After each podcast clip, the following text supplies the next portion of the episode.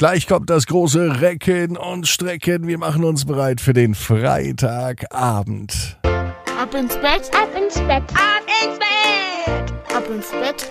Der Kinderpodcast.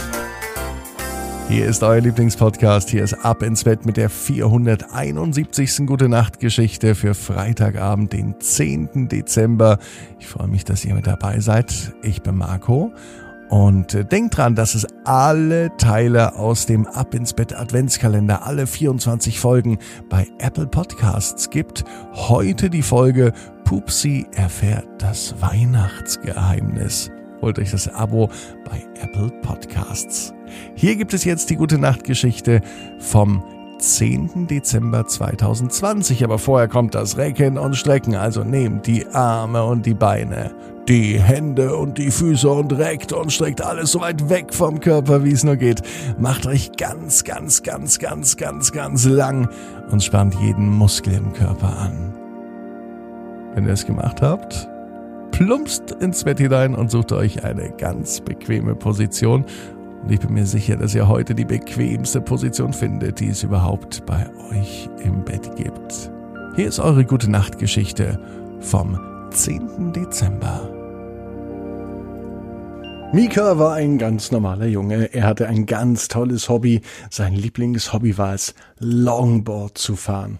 Ein Longboard, wer es nicht kennt, dem ist es ganz schnell beschrieben, ist sowas Ähnliches wie ein Skateboard. Also ein Brett mit Rollen drunter. Es ist nur viel, viel länger als ein Skateboard. Mika kann sich bestimmt auch gut vorstellen, einmal auf einem Surfbrett zu stehen oder vielleicht auch auf einem Skateboard. Doch am allerliebsten fährt er Longboard. Und damit erlebt er allerhand Abenteuer. Genauso wie heute. Es war genauso ein Donnerstag, wie es der heutige ist. Mika war unterwegs von der Schule in Richtung nach Hause. Er freute sich schon, denn zu Hause, ach, gab es was ganz, ganz, ganz, ganz Leckeres zu essen. Er mochte am allerliebsten Spaghetti. Warum? Weil es lange Nudeln sind, genauso lang wie sein Longboard. Also eigentlich ist sein Longboard natürlich noch viel, viel länger. Er machte sich von der Schule auf dem Weg nach Hause. Natürlich nahm er das Longboard nicht lang unter den Arm, sondern er stellte sich drauf. Und immer wenn der Moment war, dass er auf das Longboard stieg, veränderte sich etwas. Denn Mika vergaß, was gerade passiert ist. Mika war in seiner ganz eigenen Longboard-Welt. Wenn er auf dem Longboard stand, war es für ihn einfach eine gute Zeit. Mika fühlte sich wohl und er vergaß alles, was um ihn herum passierte. Für ihn in der Schule, ja, die nicht ganz so gute Schulnote, die hat er ganz schnell vergessen, auf dem Longboard. Doch er vergaß auch andere Dinge. Zum Beispiel vergaß er, dass er schnell nach Hause wollte, um endlich die Spaghetti zu essen. Stattdessen dachte er sich, ich nehme noch eine kleine Abkürzung über den Park, denn da sind die besten Rampen, auf denen man fahren kann und die beste Strecke für Longboard-Profis. Gesagt, getan. Statt rechts in Richtung nach Hause ging es für Mika nach links. Mika war nun im Park. Und im Park war es genauso, wie es immer war, wenn er im Park war. Er konnte gar nicht genug davon bekommen, durch den Park zu fahren. Hier musste er nämlich nicht aufpassen, ob Autos oder andere Fußgänger kamen. Hier wusste er, hier im Longboard-Park, da ist er derjenige, der das Tempo vorgibt, bei dem die anderen aufpassen müssen. Währenddessen war die Mama von Mika zu Hause. Sie wartete. Natürlich kannte sie ihren Sohn und sie kannte auch seine große Leidenschaft, das Longboardfahren.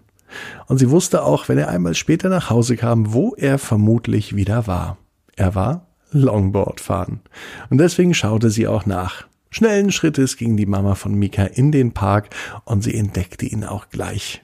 Und er entdeckte sie. Und dann fiel es ihm wieder ein. Mensch, da war ja was. Ich habe ja eigentlich einen riesen Hunger und wollte auch ganz schnell nach Hause gehen. Mika nahm nun sein Longboard sicherheitshalber unter den Arm. Er fuhr gar nicht mehr damit, denn dann, das wusste er, dann waren seine Gedanken ganz schnell woanders. Aber es gab noch viel zu tun. Nicht nur das Essen, das zu Hause wartete, wollte gegessen werden. auch die Hausaufgaben.